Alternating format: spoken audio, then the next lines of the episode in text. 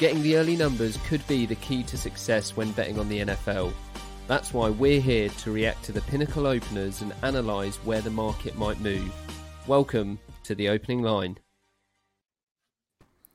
It is time for another episode of the opening line. We're getting ready for week 12 of the NFL season, and here to take you through the odds are not our three, but our two NFL experts this week. We've got Eric Eager and Andy Molitor. Andy, I'll, I'll start with you. How was week 11? Are you, are you heading into week 12 on the up, or are you, are you looking to, to recover some losses? Yeah, had a winning week. It was nice. Uh, didn't really get involved last night. Just a little second half bet that didn't quite get there. But uh, Chiefs, Chiefs, Chiefs' second half was a nice closer for Sunday. And overall, I, I made this joke with some people, and I don't even know if it probably wasn't even a joke. Like I almost wish I didn't bet sometimes because that Chiefs Raiders game was something to just take in. Like I'm, I'm almost mad I had money on that game. Like I, I wish I could have just watched it unimpeded because it was really, really a fun game, and hopefully we actually get a third, uh, third matchup of those two teams in the playoffs. Yeah, definitely a, a, decent one for the neutral. Eric, were you uh, were you involved from a betting perspective on that one, or, or how did the other games go? I think I had some Chiefs at six and a half, um, which never really materialized or had a chance. Um, I had a little over as well, which luckily got there. Um, but yeah, it was it was a good week. I mean, for you know, we had uh, we had we saw value on Dallas, we saw value on the Jets, we saw value on eventually Denver once I got the plus four. Um, we saw value on Tampa Bay last night as well as the over. So it was a, it was a good week. Um, but uh, it'll be I think this week will be uh, interesting in that there's not as many fun marquee games, and it's know, especially on Thursday you're going to be basically slogging through. I think. Yeah, I mean, we were we were chatting a little bit off air, and there's kind of I don't know about elsewhere, but at, at Pinnacle, I'm seeing a lot of grayed out, a lot of keypad signs, games getting taken down, some being put up. Um, so we'll just we'll work our way through it. We'll we'll work with what's there on the board, and obviously talk about some of the other games that might not be available to bet now. But but it will still be interesting to to get some input from you guys. Um, so we'll start off with the the Houston Texans at the Detroit Lions.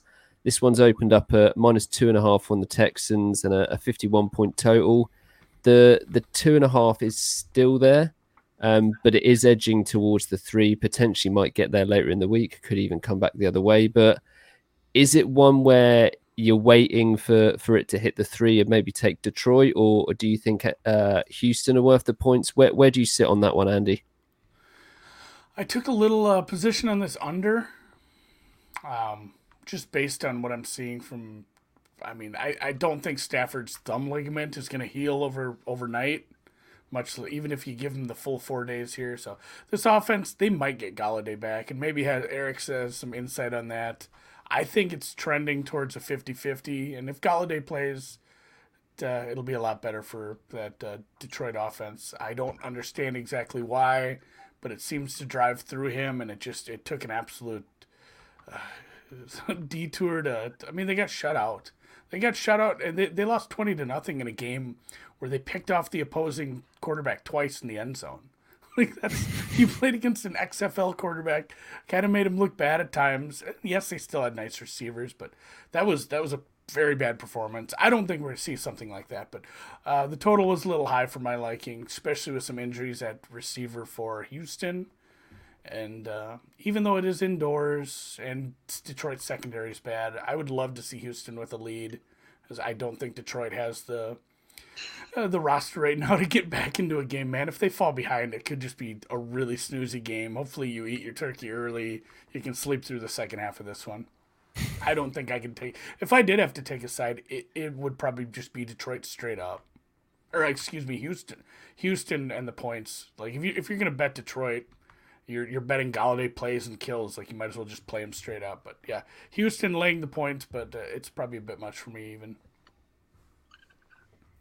I, I laid two and a half earlier in this week um, when it was you know sort of more uh, 110 115 i like nothing more than betting against matt patricia against one of the uh, legitimately a top five quarterback in the nfl on a short week indoors. Um, that the defense is bad. You know don't let the only 20 points against pj walker sort of fool you Um, they're, I think, a mess from a you know coaching standpoint on both sides of the football. I do think Golladay helps them, but Stafford's thumb, like, is that getting better in a three day rest period? I don't think so. So I think Houston's literally the only side. I don't mind Andy's um, approach to the total. I have to look at what we have for the total here. The only issue is, is both defenses are extremely bad and leaky. Um, and so you're basically making a bet against, we have it at 52 uh, and a half. So uh, I can see why you like the under, but I, I don't think the defenses either one of them are fundamentally good. If you're betting the under, Andy, right? You're making you're making a bet that Detroit's defense, sorry, Detroit's offense is going to completely stall. In which case, I just lay the points with Houston, right? Yeah. You uh you mentioned their top five quarterback in Deshaun Eric. Just how how good is he according to your numbers? And obviously, we know that most sides are going to rely on their quarterback. Is it just simply a case of he doesn't have a good game that the Texans are just going to massively struggle? Yeah, but he hasn't had any stinkers really of late. I mean, they're averaging almost a quarter of an expected point per pass. Um, you know they're terrible in the run game, but they sort of have abandoned that. They they pass the ball 69% of the time. Um, and Watson, when clean, has 120 pass rating. He's only thrown a turnover worthy play one out of every, uh, you know, it seems like 60 pass. At one out of every 60 dropbacks is a turnover worthy play, which that's like once every two games. Um, so you can really win with that. It's just that their defense is so horrendous. Um, and, you know, in a couple games, they didn't get stops at the end. And in the game against uh, New England, they did. Uh, and that they ended up victorious in that one. Um, so I guess like that's, I mean, he's, there, there aren't quarterbacks in the league right now who are making big plays at the clip that Watson is and, and preventing turnovers at the rate he is as well. Yeah, hopefully the uh, like you talked about, they did just abandon the run with Tunsil out they just couldn't get anything going. And I guess good on them for just saying, well, this ain't working. Let's not do it anymore. And hopefully, from a game script point, we see something like that where they get a lead and they're unable, if they're unable to put together drives to just kill clock and they kick it back to Detroit. I think that's just as good for the under as them running the ball for eight minutes. Like anytime Detroit has the ball, I'm happy. So I, I yeah, I like your side as well. All right, then. we'll let's. Uh, as we said, we got we got plenty of games to get through today. We'll move on to to Washington football team at the Dallas Cowboys. Um, this one has, has stayed where it opened on the side, minus three on the Cowboys here. The totals dropped a bit, forty seven down to to forty six. Another another win for Washington on Sunday. A, a massive divisional matchup here. Obviously, I'm not sure. We talked about it a couple of weeks back. I'm not sure if anyone's actually taken them to to win the NFC East, but um, it's looking a lot more likely now than it did back then, and certainly going to look even better if they if they get it done here. Do you, Eric? I'll go to you. Do you think they can do it, or, or do Dallas deserve to be favourites? People are jumping all over Dallas, right, because of the win against you know what I think we'll all agree is an okay Minnesota team at home, on the road. Um, Andy Dalton was great. Uh, and the run game, you know, they used Pollard enough to overcome having Zeke on the field uh, too much. Um, their defense, I thought, was it brought you know a toughness there that that they hadn't had in recent weeks. and the Vikings kind of played into it by running the football too much. So I can see why they're favored. I can see why, um, but I can also see why it looks like it's trending towards Washington. Our number is more like 2.4 uh, on this game. Um, and I, you know, for me, Alex Smith keeps both teams in every single game. Um, you know, and he he's not he's never going to kill Washington, which was the issue with Haskins in many cases. And the defensive line for the football team is a lot stronger uh, than you know anything Minnesota has to offer. And the last time they interacted, it was you know they basically got Dalton killed out there. So I I can see why people I can see why Dallas is favored, but I also think Washington is going to be a little bit live in here. So I'm probably laying off both side and, and total here, but um, you know if you if you made me, I think I'd take Washington. Andy, was there a, a, little hand raise there when we talked about the oh, NFC no, East? I'm, I'm, thinking about betting Dallas to win it. Like they could they could win eight games if like if they just keep Dalton clean. They have really good receivers. Like it's right. a thing that could happen. Like they're they're a pretty bad team on defense. Although just you did see some toughness. I, hate to throw things you can't like we can't quantify toughness or grittiness or how hard, but they were hitting hard and they were playing hard for a team that you know may say people said quit. I don't know. You can find better than two and a half or two to one on them to win the division. Like I've run some numbers on just what I think will happen, and even though I do make Washington favored in this game, like just based on pure numbers, I haven't upgraded Dallas yet off anything they did Sunday. I have a lot to think about on that game. I actually want to watch parts of that back because I don't know, but Andy Dalton might just be the guy we thought he could be a few weeks ago. It's like this is one of the better backups in the league. He has three receivers who could be you know high end receivers, and if they're going to use Tony Pollard more, this might be a good offense where this could just be like the crappy Chiefs where oh man, this offense has some good receivers and they can't stop anybody. Yeah. Like you're just really, really, really low rent Chiefs where they're, it's like, well, you got to outscore Dallas because their offense kind of works if you can't get pressure on them. That said, like, I don't know, who's Minnesota sack leader right now, Eric? I'm not sure I can answer that question. Ifeadi Odenigbo, maybe, or Shamar. St- I, it's bad. It, it might it, be Shamar. like, yeah. That's not good. Um, yeah, th- they don't have anybody that's going to get the kind of pressure. You know, I hate to bring up uh, yeah, it, it was Ngakoue who's not on the team anymore. The yeah, the leaders, Eric Wilson with three. So eh, they don't they don't have the kind of pressure you can get from that front four in Washington. So that'll be the matchup I'm looking for. I'm not betting this game, and then also like the news right now is there there has been an update on what we talked about off air. It looks like the strength and conditioning coach had a major medical issue today and is in the emergency room. So they had. I, it sounds like he passed practice. away. Yeah, that that was I. Yeah, I'd heard that. Um, I'm not seeing anything substantiating that. Uh, SI like five minutes ago said serious condition at the hospital. So, yeah. and if he if he did, if those rumors are true, I'm not sure they'll even play this game. It'll be interesting to see. You know, hopefully everything's all right down there in Dallas. But uh, I yeah, my numbers say Washington. I'll probably not bet this game if it even occurs.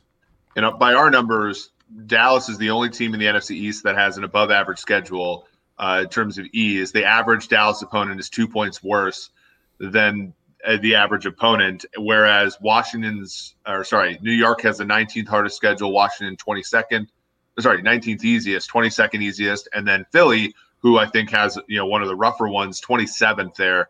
Um, you know, the next four games, I think Philly's going to be underdogs by a, a, decent amount in the next four. And just remind me, Eric, was your was your kind of perspective on that? Did you get involved in it from a from a betting point of view, or was it more one just to to sit on the sidelines and it was just an interesting kind of topic to cover for you? No, I mean I'm on some Philly to not make the playoffs. I'm on some uh, Washington and Dallas are the two. So uh, which I'm a little worried about because frankly, Daniel Jones is probably the best quarterback in that division, and I'm betting against him. Um, but and they have an easy one this week against Cincinnati. So, uh, in theory, if you like the Giants to win the NFC East, they're probably going to they're probably going to get more expensive after this week after a road win in Cincy. So um, that that's kind of where I'm at. I'm I think almost all of my my NFC East take is profoundly just anti Philly, but um, you know, there is some pro Washington and some pro Dallas mixed in there. All right. Were you going to yeah, say something? I'm, I'm, I'm, on any anybody but Philly. I think is where I'm looking at from the schedule. I I don't understand why Philly's number is what it is. Like I almost want to look for a no on Philly right now. I know you guys on your podcast, Eric, have some like no to make the playoffs uh, from earlier in the year on Philly. Yeah, like, I, yeah, I under nine and a half is just such a cinch, especially after the Brandon uh, Brooks injury. But you know, people like Philly. Interesting thing about Philly is I think they're decent at basic strategy. They go for all the right fourth downs, but their scheme is terrible. And I think Wentz at this point is just irreducibly bad. Like when you can't, when you when you don't give your team a chance on twenty percent of your dropbacks, like it's just not you can't win that way, right? And and that's been the case every single game this year.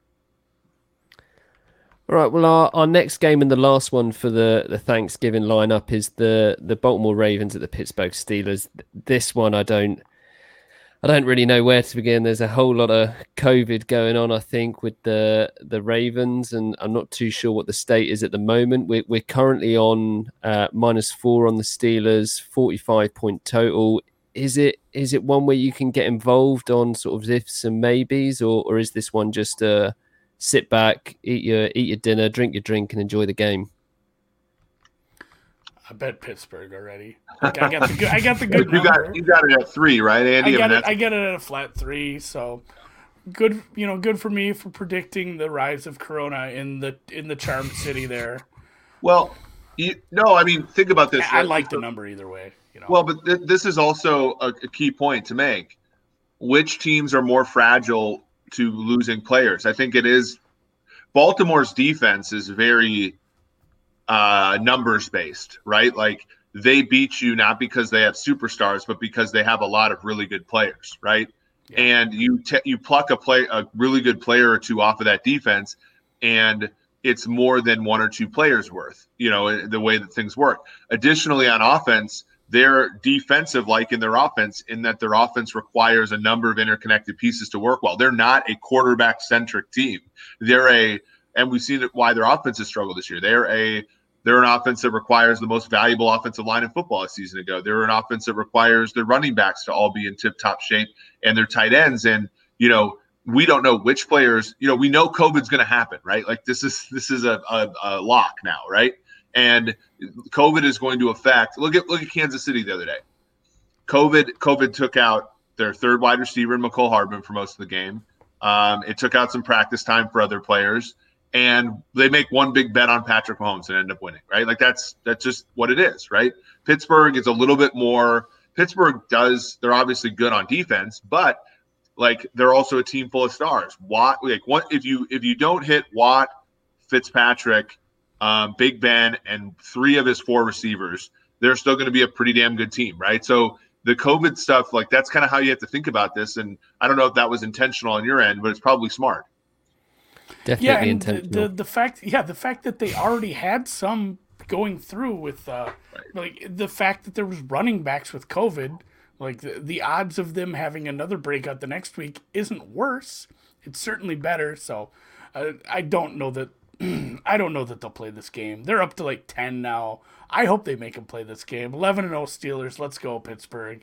I, but uh, it's, I it's push back. Game. I think they will play the Dallas game just because the history of the league, like Jovan Belcher shot himself the day before the Chiefs Panthers game in 2011 or 2012, and they played the game through. Like these things, the NFL is like Dallas on Thanksgiving. I think they'll play. It's Dallas yeah. on Thanksgiving. The other one doesn't they, have. You're right. It doesn't have the tradition of Dallas and Detroit.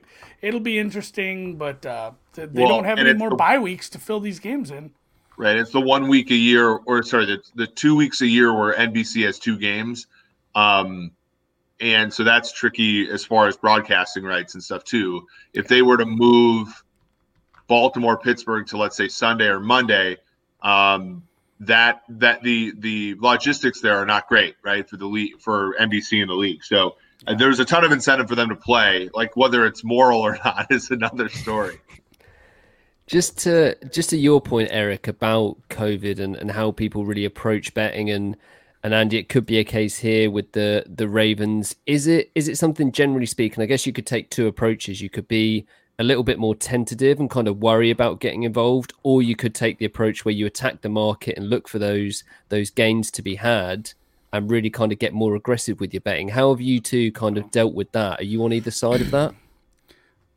I did I did joke around a little, but I mean what I I meant when I said the fact that they had running backs out last week, like you're seeing this where you're having this issue from week to week with some of these teams.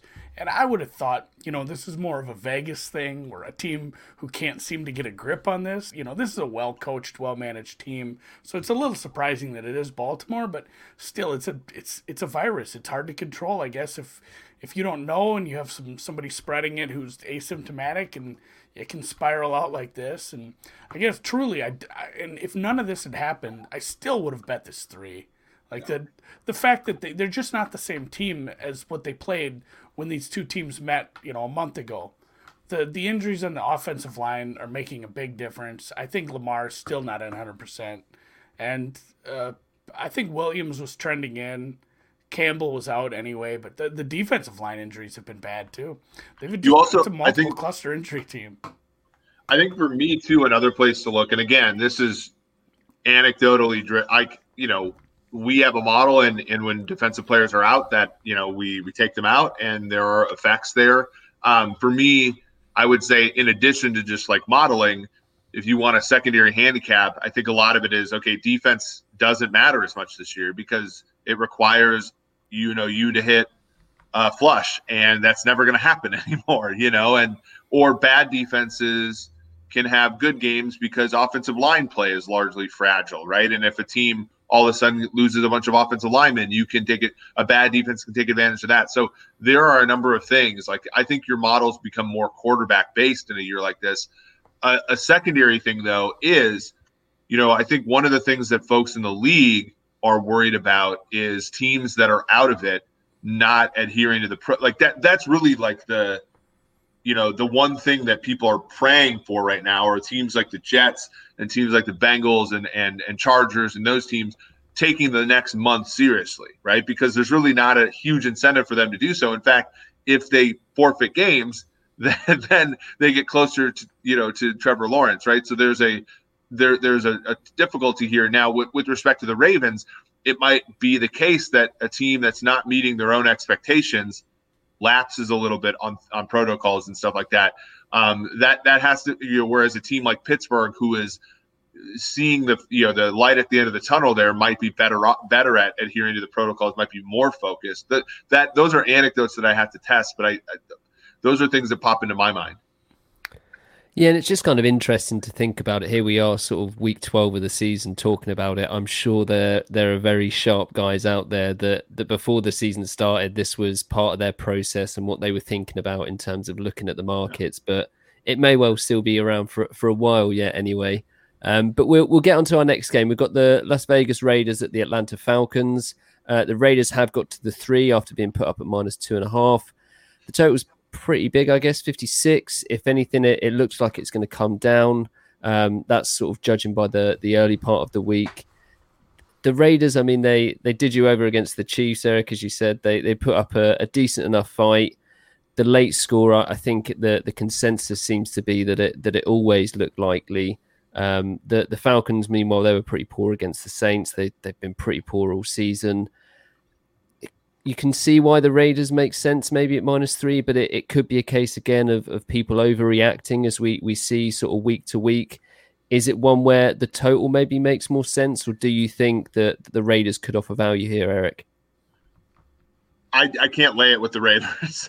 you know, I just um, at the same time, um, the Falcons' offense was probably the worst. I don't think any unit in the NFL performed more poorly than Atlanta's offense did a week ago. Um, their defense has a lot of the same difficulties that the Chiefs defense has, so I do think the Raiders match up well there. Um, but uh, you know, I, am choosing not to overreact. I don't. I, I, don't like either side of this game. I think our number is about 2.4, so it's not. It's not really the value there. Um, so I, I'm off this game. I don't. I don't think I can bet it. I'm pretty much on market with this one too, and yeah, I Matt Ryan was broken on Sunday. Just, I'm not. Sh- I have no idea what was going on. I didn't catch a lot of that game. I was just catching highlights. But then you go look at the stats, and I saw some replays. I just don't understand if it was all on Matt Ryan or if it was some of the scheme, the game plan. They were off a bye. Like the the fact that they looked like that. Again, it, it's it's not like it was a super easy opponent, but still they have some weapons. I just don't understand what was wrong with that offense. If there ever was a get right game, maybe it's against one of the worst defenses in the league. But laying points, laying points here on the road with a a, a really porous defense doesn't feel good, especially kind of coming off a crushing loss. I don't know how much you can put into that as far as the narrative, and then the West Coast team playing early. Big total like this, if you want Atlanta, I guess just take them straight up. I don't think I. If I really thought the Raiders were in a letdown spot and I wanted to get Matt Ryan in a bounce back, I'd be taking Atlanta money line. But yeah, this total this total's probably right. This this could get this total could get blasted too. Both of yeah, these the, defenses can be beaten. Yeah, the problem is, is I think both teams in their in their natural environment want to run the football, right? And like the, the I I was on the one bet I did lose last week was and I took this when it was Jameis, but I liked it even more when it was Taysom Hill, was Atlanta plus five. Um, and the most disheartening, this is when I knew the bet was over.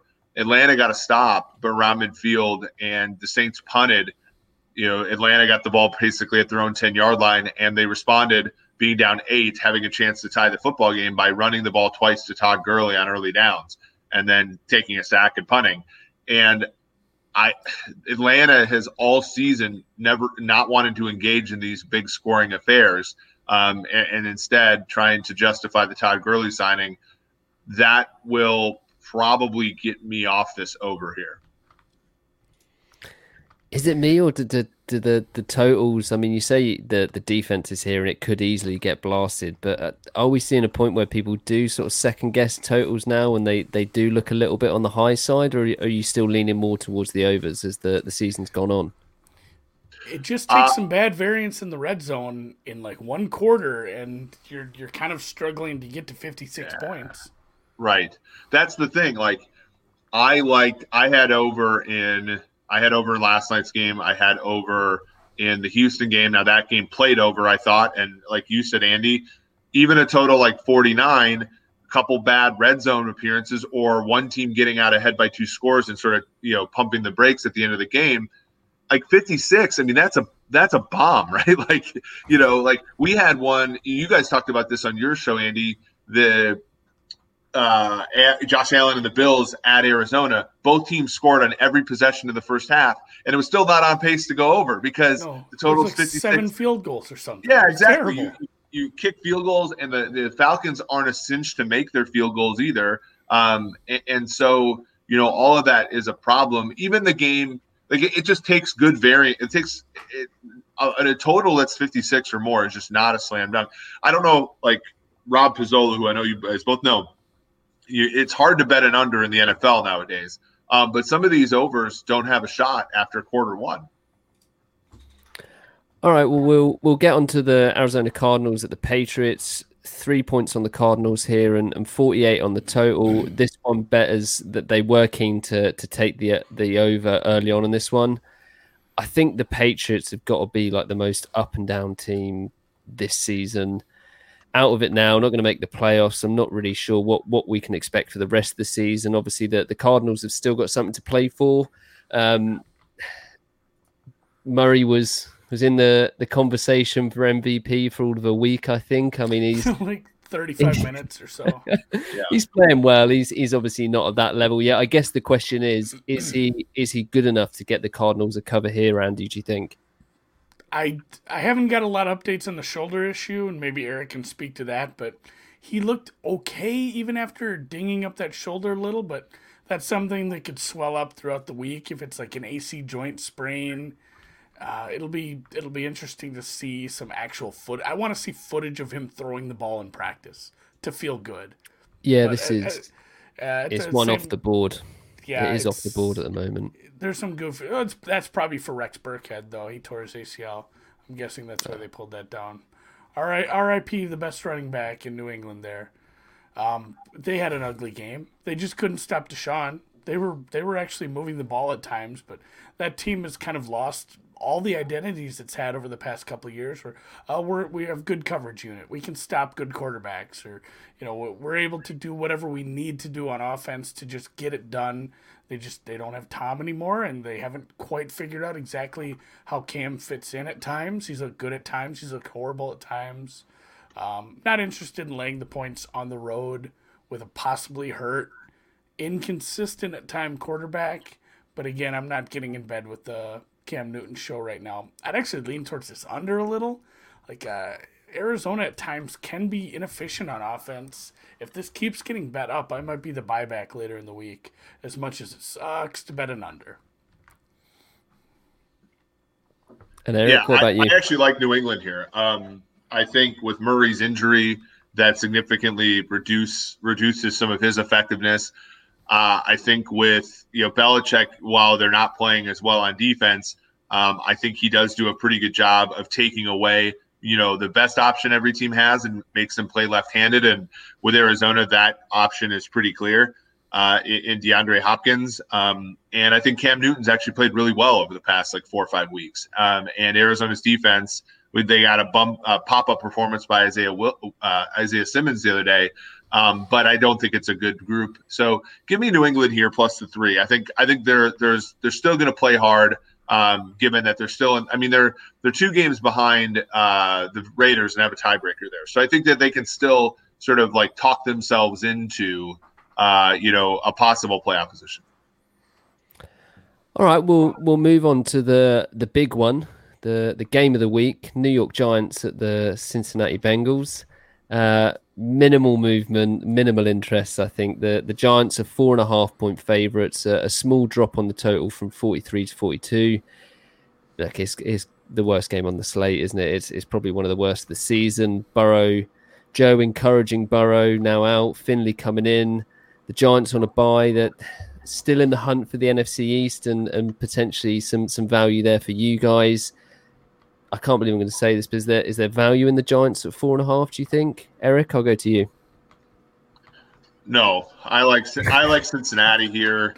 Um, I don't know if I can get to betting it, and it looks like people like the Giants the way that the numbers changing. Um, so I'm probably I'm probably off this. Like you, you can't lay four and a half points with a quarterback who is as is as is as disaster prone as Daniel Jones is. Um, Bengals have some parts that I think are okay. Um, Jessie Bates, for example, on defense is a is good for a big play every single game. And you know, while Ryan Finley is bad, he has decent support on the outside. Um, so I don't know. Like this isn't. I I can't rush to bet the Giants here. Yeah, I wanted to talk myself into betting the Giants, but that's uh that's rough for me. Again with Daniel Jones, like in the trying to trick yourself into taking a position, I've done a little bit of, you know, uh, again with like Garrett and how they how they've framed this offense the past few weeks. It feels like they're trying to Jones proof it a little, where they're doing some things to take the the big gaffs out of it and running him a little more, which is kind of nice. He's actually a nice little runner. Again, it's a lot of points on the road for a pretty bad team with some gaping holes in skill position players. But then uh, I'm not getting involved in the Ryan Finley show. That could be no. the same thing where like all of a sudden Bradberry has two pick sixes and you're feeling pretty bad about having taking those points anyway. So Ryan, yeah, Finley is Finley is replacement level or below. I don't I don't like getting involved too much in these where you have a, a player that we I mean we have tape on him, but we haven't seen him play much this year. So no thanks on either either side for this one. It, if that's a, a, kind of general approach, and I think a lot of people will, will take the same strategy, is do you have like a, a number of games or, uh, or an, an, amount of data that, that you can begin to look at that thinks, well, well, now I'm at my level where I can sort of reasonably assess this or or actually look at the markets and maybe get involved and, and have a bet? Uh, yeah, I mean it, it's kind of nice. There's like there's that second game, like the and it sucked for Luton because it didn't work out with the the Packers, and obviously that line was massive. But sometimes if a guy like this has a decent first game, like there is a bet against spot in that second game where it's like, all right, now they've yeah. they've they've seen this guy play. They they're actually gonna prep for this guy next week, and you know they, they have some film on them They can they can put a game plan together based on well, here's what their game plan is using this backup quarterback, and you usually see these guys get harassed. In Luton's, I, I think that was the second game was the Green Bay game, right? that was a weird one where it was like it was like a 14 point 14 and a half point spread mm-hmm. yeah. on the road and green bay really did play down they probably could have played a lot better in that game but i'm i'm going to keep an eye on finley and it might be a bet against i hopefully i hope he has a good game against the giants because that could be a spot to use down the road if the market over adjusts to like oh this kid isn't bad yeah go look at where luton is now it's horrible. is there a and Eric, for you, is there what's kind of the line between? I mean, you can you can make observations, you can't really make conclusions. What sort of what numbers or, or sample size do you begin to look at before it, it actually becomes meaningful? Well, I think I mean you could probably know a decent amount of, about a quarterback in a hundred or so dropbacks. It's just you know, sort of how how confident are you in the error, you know, that the possible errors.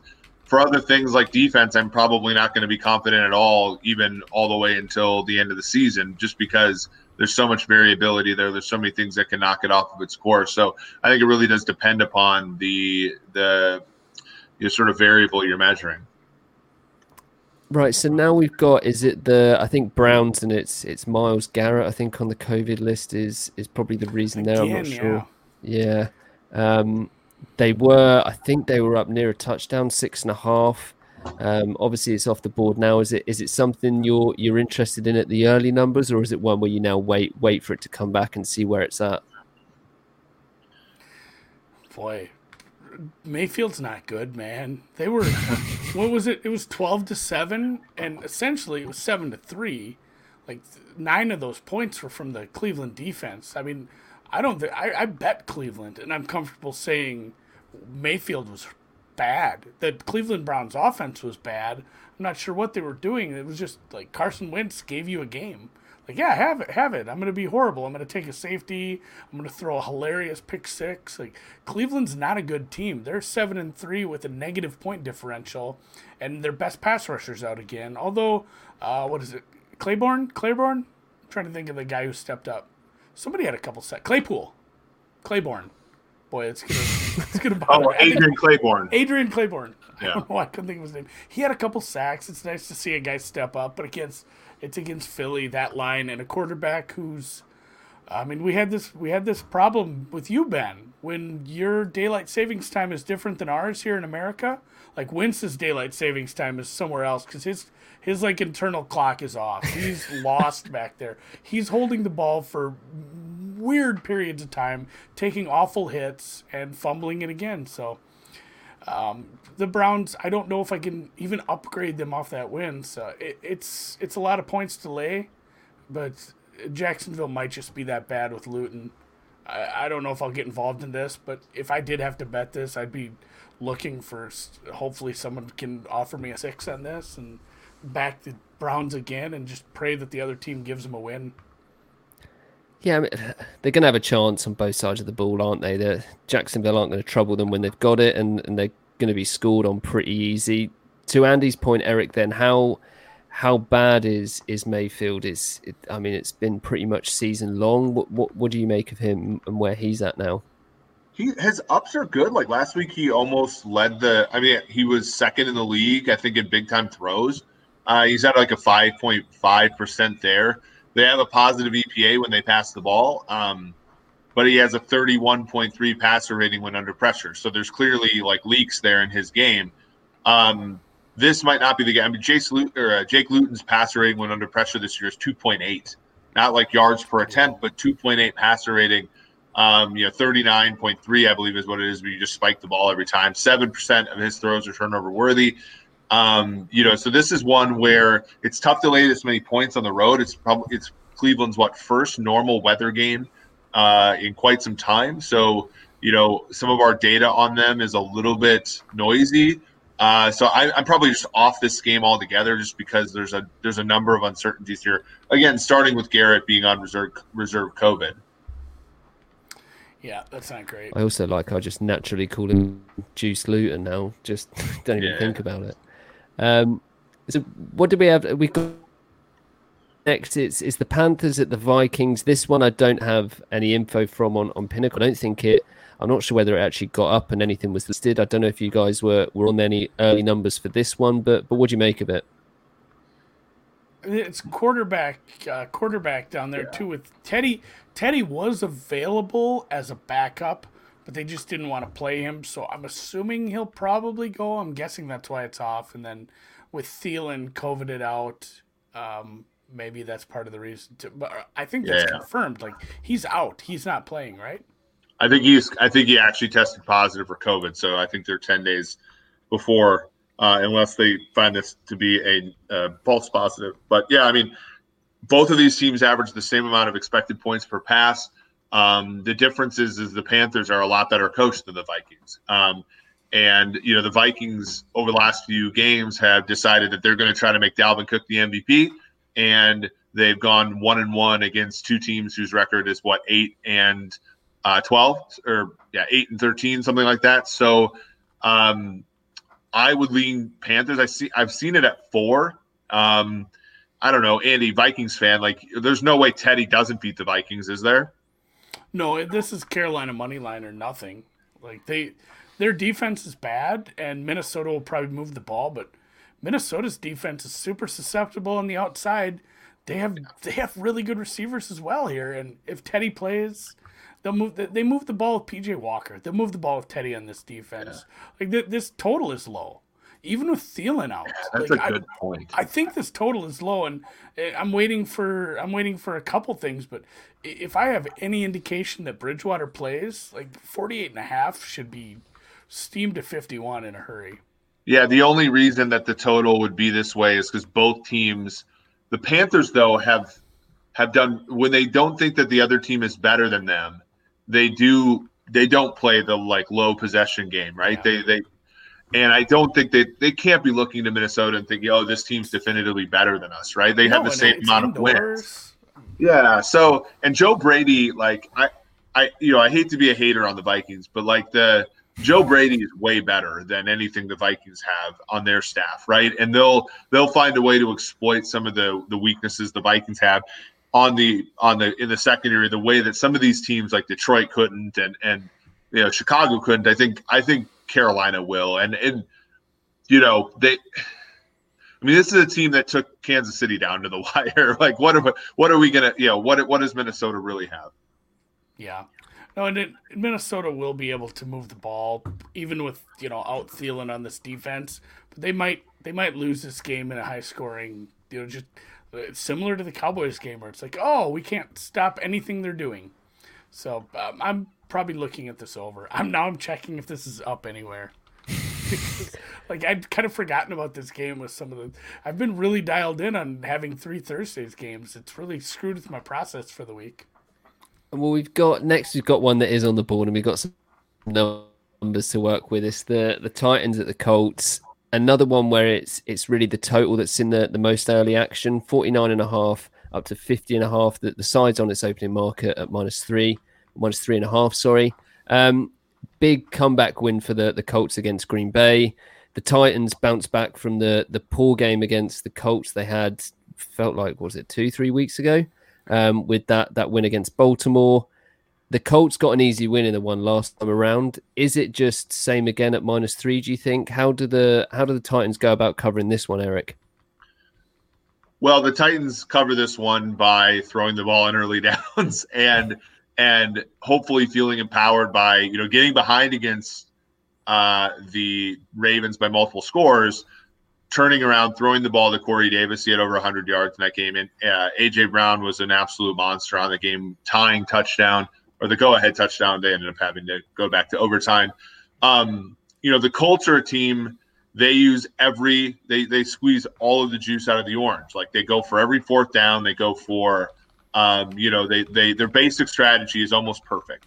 So if you're Tennessee, like and you don't look back at the game on two Thursdays ago and say why did we lose? Well, we lost because we were horrible on special teams and we punted when when Indianapolis went for it and we ran the ball too much on early downs.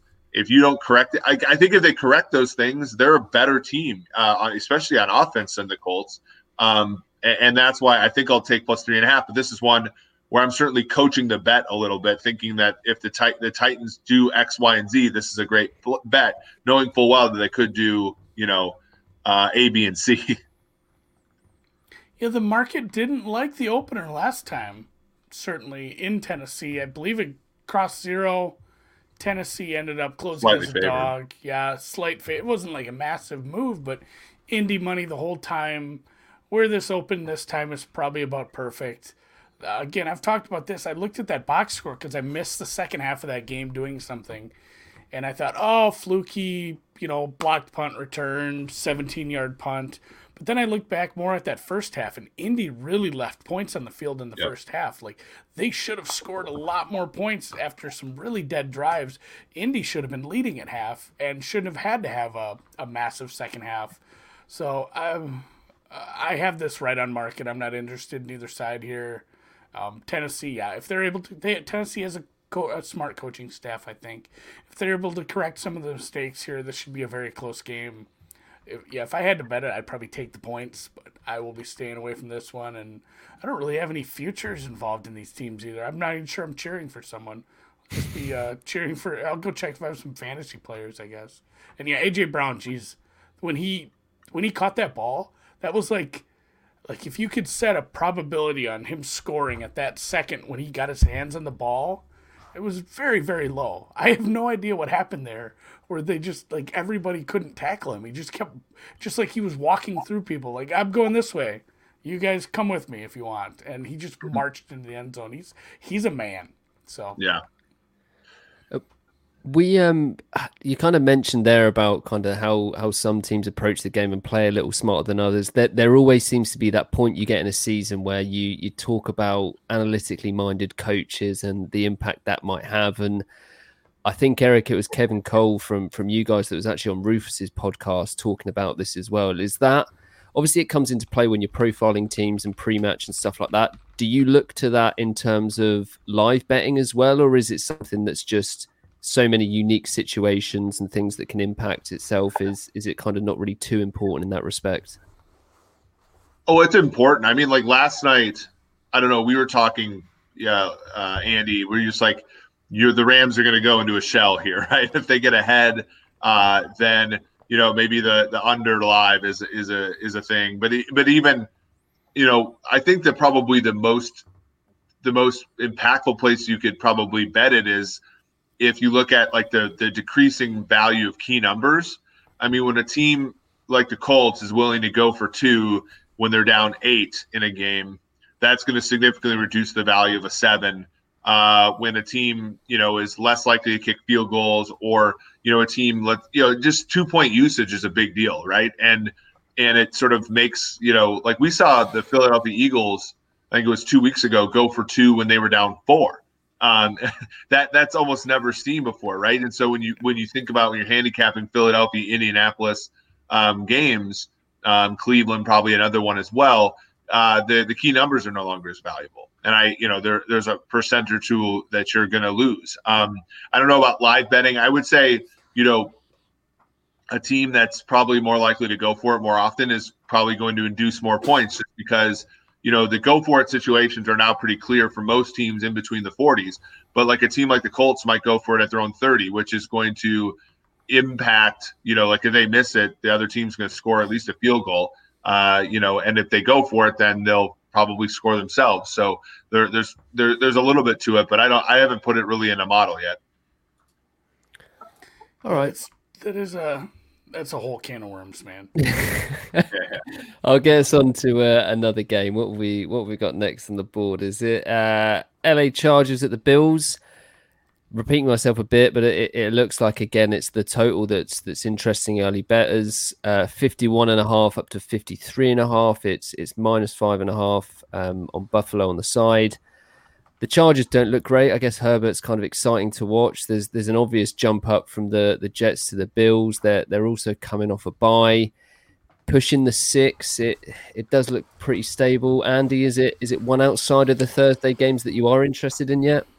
Yeah, one of your chucklehead competitors opened a fifty on this on Sunday, and you know, yeah, I thought that was pretty funny. That was fifty one within a very short time, and then we've seen where that gone. So, and even even anyone opened a little later at the 51 and a half, or I mean, apparently there's someone who opened a 49 and a half according to one of the screens, which I can't imagine that was there very long either. But yeah, this total got bet up. Buffalo's defense continues to force them into being an over team, and they're a team that I love from behind. Like they are fully willing to just abandon the run at times and turn into a really good passing team. Like Buffalo from behind is you talk about live betting. Um, it, it's funny the two teams that I love this the most for met the one week when Buffalo and Seattle played. Seattle down fourteen nothing. That was just hitting live overs when everywhere they would let you, and yeah. it's the same kind of thing with Buffalo where if they are behind, I'd, I'd love to see them behind for this over because they're not a team. They're not a team I'm worried about at all coming back, and their defense is still bad enough that they'll continue to let the other team move the ball. So hopefully, uh, just hopefully Herbert's up for the challenge, and he's looked he's looked good this year. He's he's more than encouraging, I think, Eric. Yeah, he's yeah he's great. Um, uh, and the Chargers, as we found out last week against the spread, even are the ultimate slump buster, right? So you know you can uh, you know you can be assured if Buffalo gets behind in this game, the Chargers are going to blow the lead uh, enough for the total to go over for sure. Right, so we've got. Buster. I like that. I don't think I could. I wouldn't bet the side. It's a little too much. My numbers probably don't make Buffalo that much of a favorite. I'd lean Chargers, but I wouldn't be betting that. The Chargers are an example of a team whose coaching will cause me not to bet them. If that's I, a good, that's a very value. good way to put that. um, the next one we've got is the the Dolphins at the Jets, and is this one Tua? I saw that he he came out of the game. I don't know what the the current situation is there. Uh, give there's there's kind of more info coming out of it, but what is the the latest on this from you guys? And and again, is there is there early numbers that have been taken from either of you?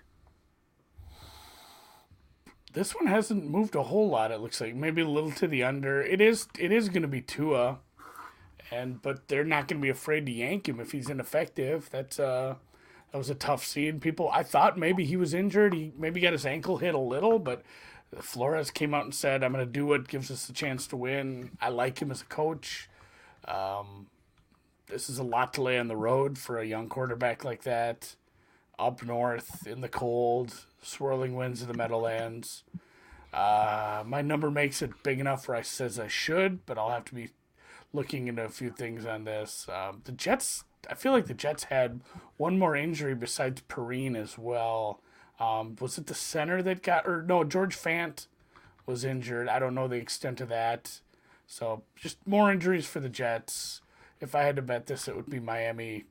Put favorite under. That's always a fun combo, but like Miami twenty six nothing doesn't sound out of the realm of possibility. Their, How offen- you, their offense looked a little a little peaked at times, though, against a good game plan. Yeah, look, I the the Jets with their three receivers healthy are pretty are not the worst offense I've ever seen in the world. Um, and you know, I think the only side here is the Jets. I there, there's not a whole lot else to say other than you know, uh, laying seven with a rookie quarterback on the road is is a tough proposition in the NFL. Yeah, and I'm sure if we uh, if we had another square down the bottom left there, I'm sure he'd be he'd be saying the same with the Jets as well. Um, what we got for our next game? We have got the the Saints at the Broncos. Um, and this one is on um, a two point drop off the total 46 down to 44. The Saints are minus five and a half, five and a half point favorites. Big surprise or, or big talking point from week 11 the, the non decision that was a decision, and Saints going with Hill instead of Jameis. Pretty decent game. Um, Eric, what did you make of it from sort of a, a quarterback analysis point of view?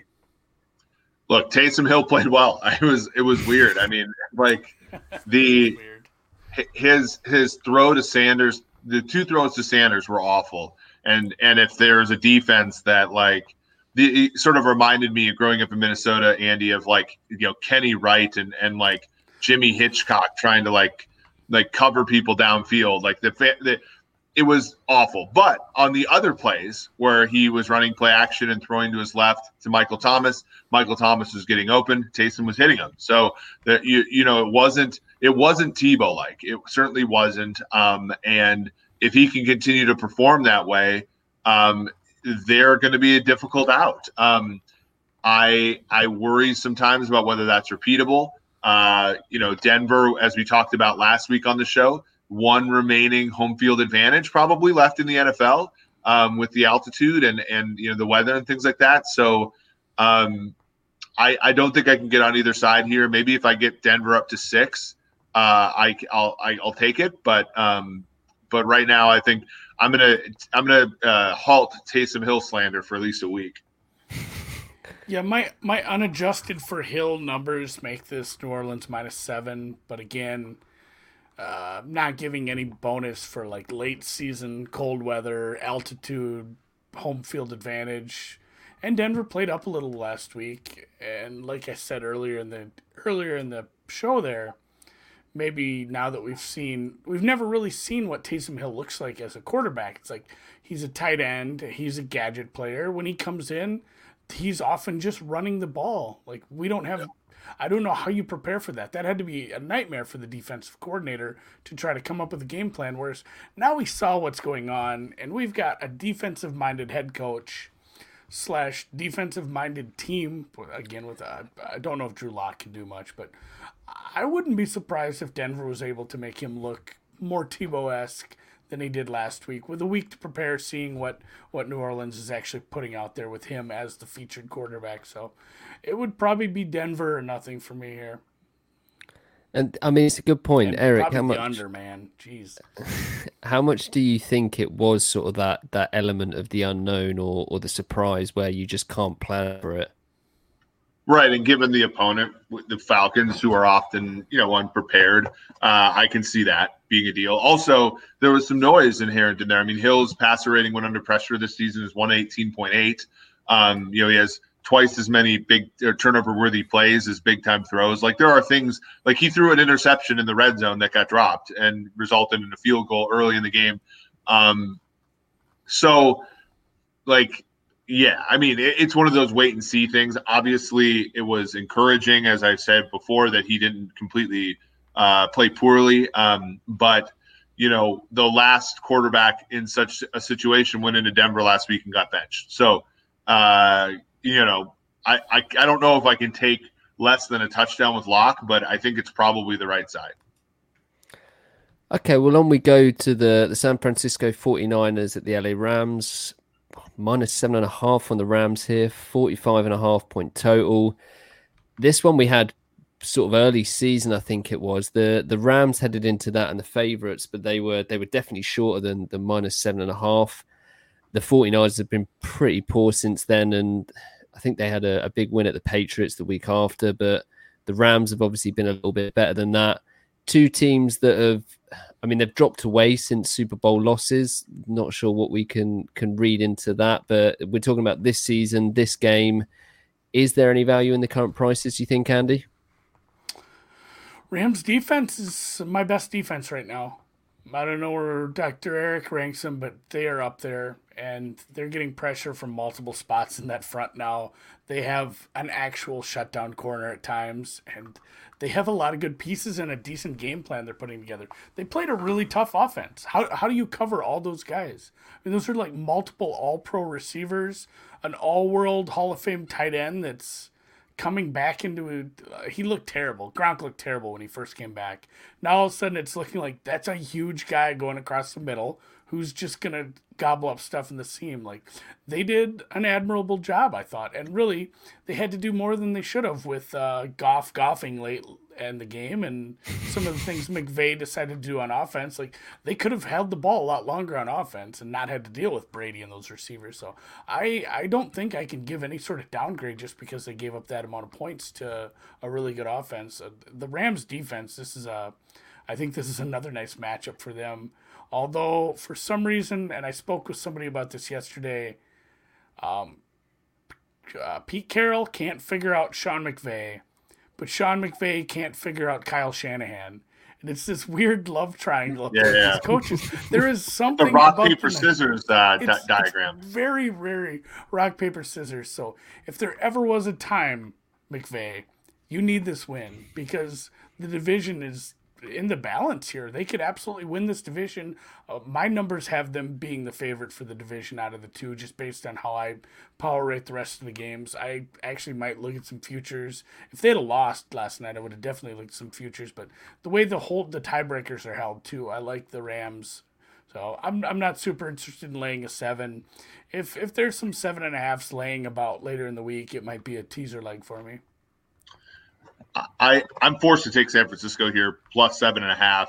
Rams short weeks. San Francisco bye. Bye, yeah. As you said with uh, you know Shanahan, I think there's a amount of pride there that is you know that's necessary. They've also won too many games to really be in the running for one of the truly elite quarterbacks in the draft.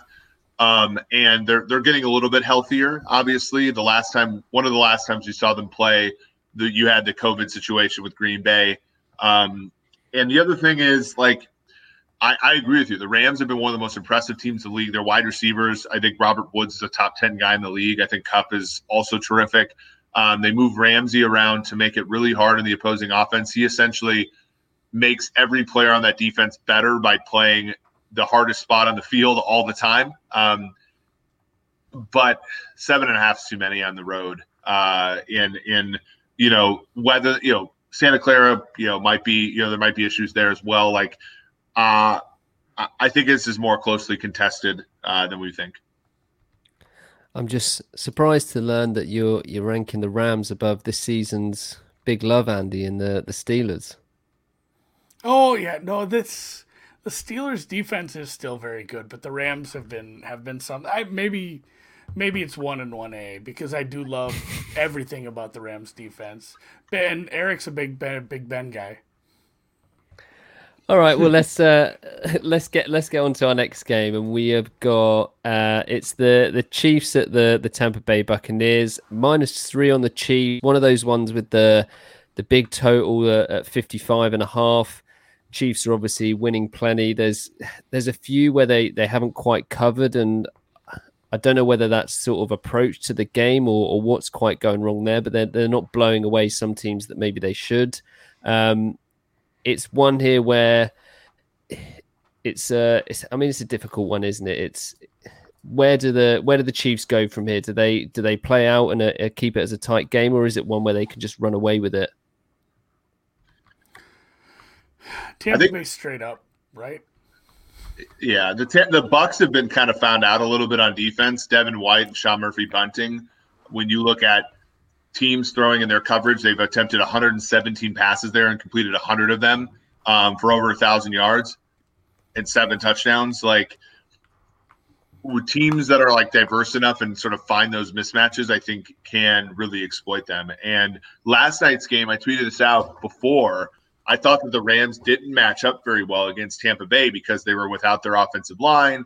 Um, you know, they were, you know, Goff is, you know, pretty bad under pressure and they completely mitigated it by simply just throwing quick game, which they have not done uh, the majority of their time, uh, you know, under McVay. So um, if it's a, if it's that easy to exploit for McVay, who's pretty good but not nearly as good as Andy Reid, I think Andy Reid will find a way to exploit it himself.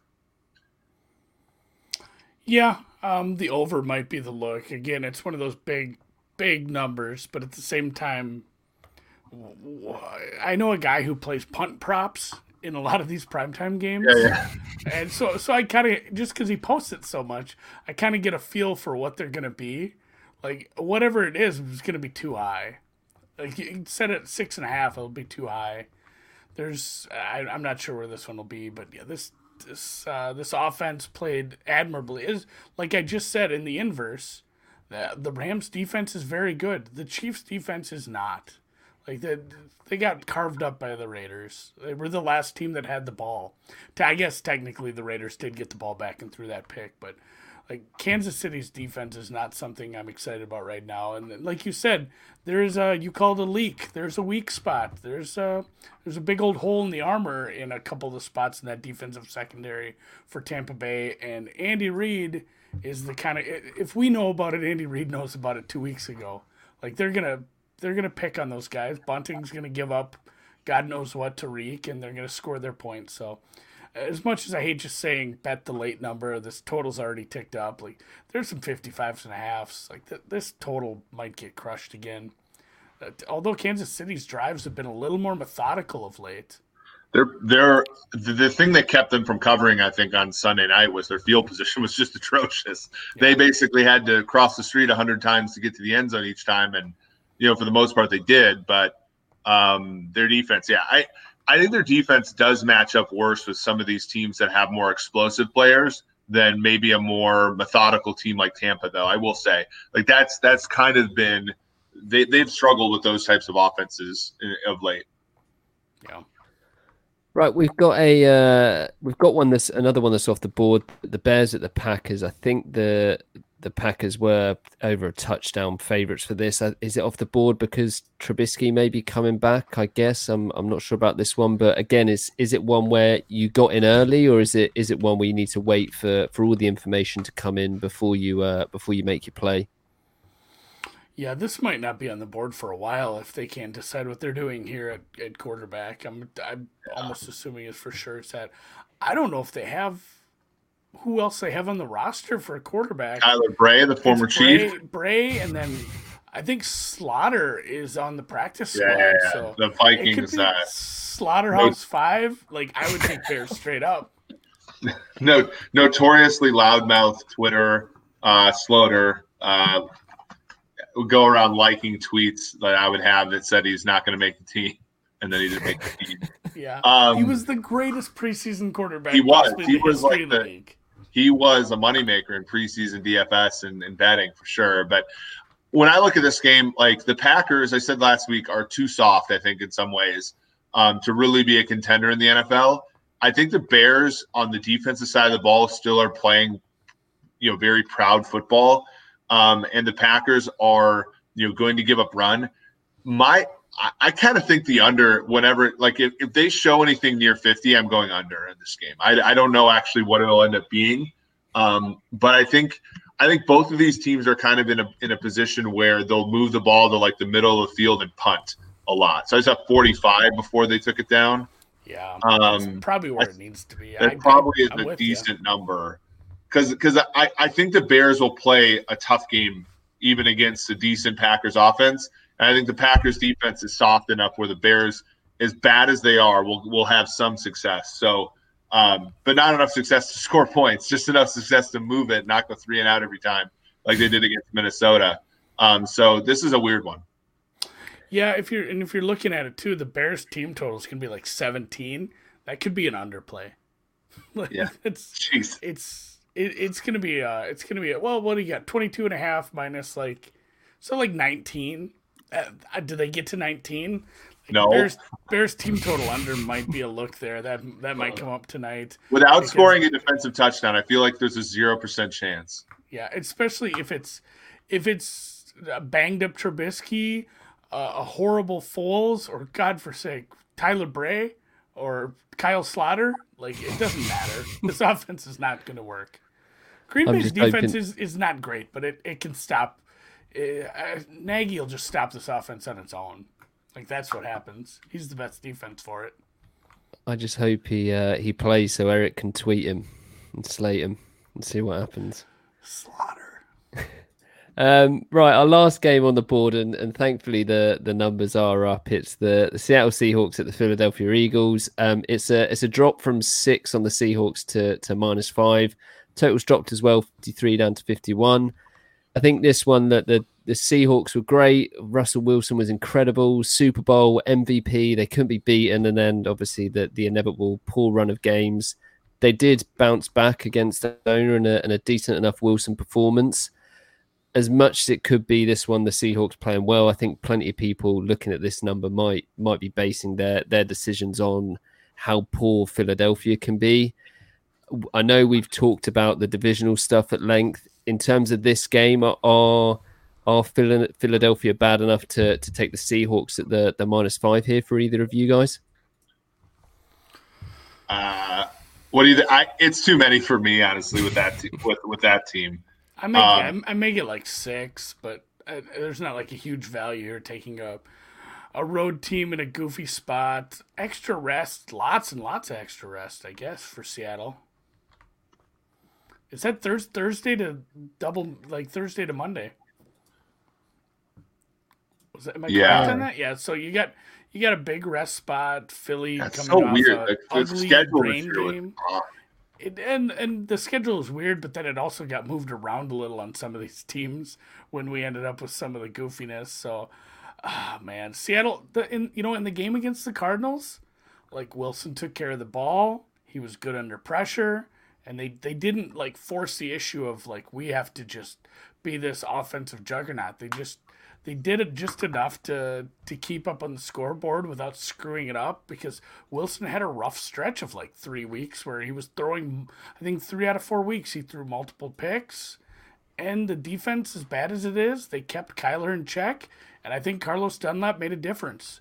And Yeah. that might that might be the the reason to lay the points on the road is just with Wentz under pressure. If they can get any sort of pressure, he's liable to turn the ball over probably Yeah, that- like one and a half times a game. A short field position with Seattle, all of a sudden you're you're staring down the barrel of a double digit deficit pretty quick. Wentz's quarterback rating of 83.2 from a clean pocket, 83.2 without any pressure would be bad in the 90s, let alone now. um, he has a passer rating of 49.1 when under pressure, uh, which is awful as well. They throw the ball 67% of the time and dump one tenth of an expected point every time they do it. It's this is a bad offense. Um, the only way, and this is always going to scare me with Seattle. The only way that I think that this that Seattle struggles here is that they run the football too much. And there's a little bit of evidence that last Thursday that's what they wanted to do, and that's and they won. And like that, that would make me a little bit worried. All right, well that that's that's the slate. There's as I said, there's a few games that that aren't on the board at Pinnacle. Ones to some of them to wait on, but obviously we got we got plenty of games to look forward to, and Thanksgiving in amongst all of it as well. So thanks for thanks for the time today, Eric and Andy. Happy Thanksgiving to you, and uh, I'll speak to you again next week. Yep, thanks, Ben. Thank you. And thank you to everyone for listening. If you do want the latest NFL odds, obviously head over to pinnacle.com. Good luck with any bets, and remember to always gamble responsibly.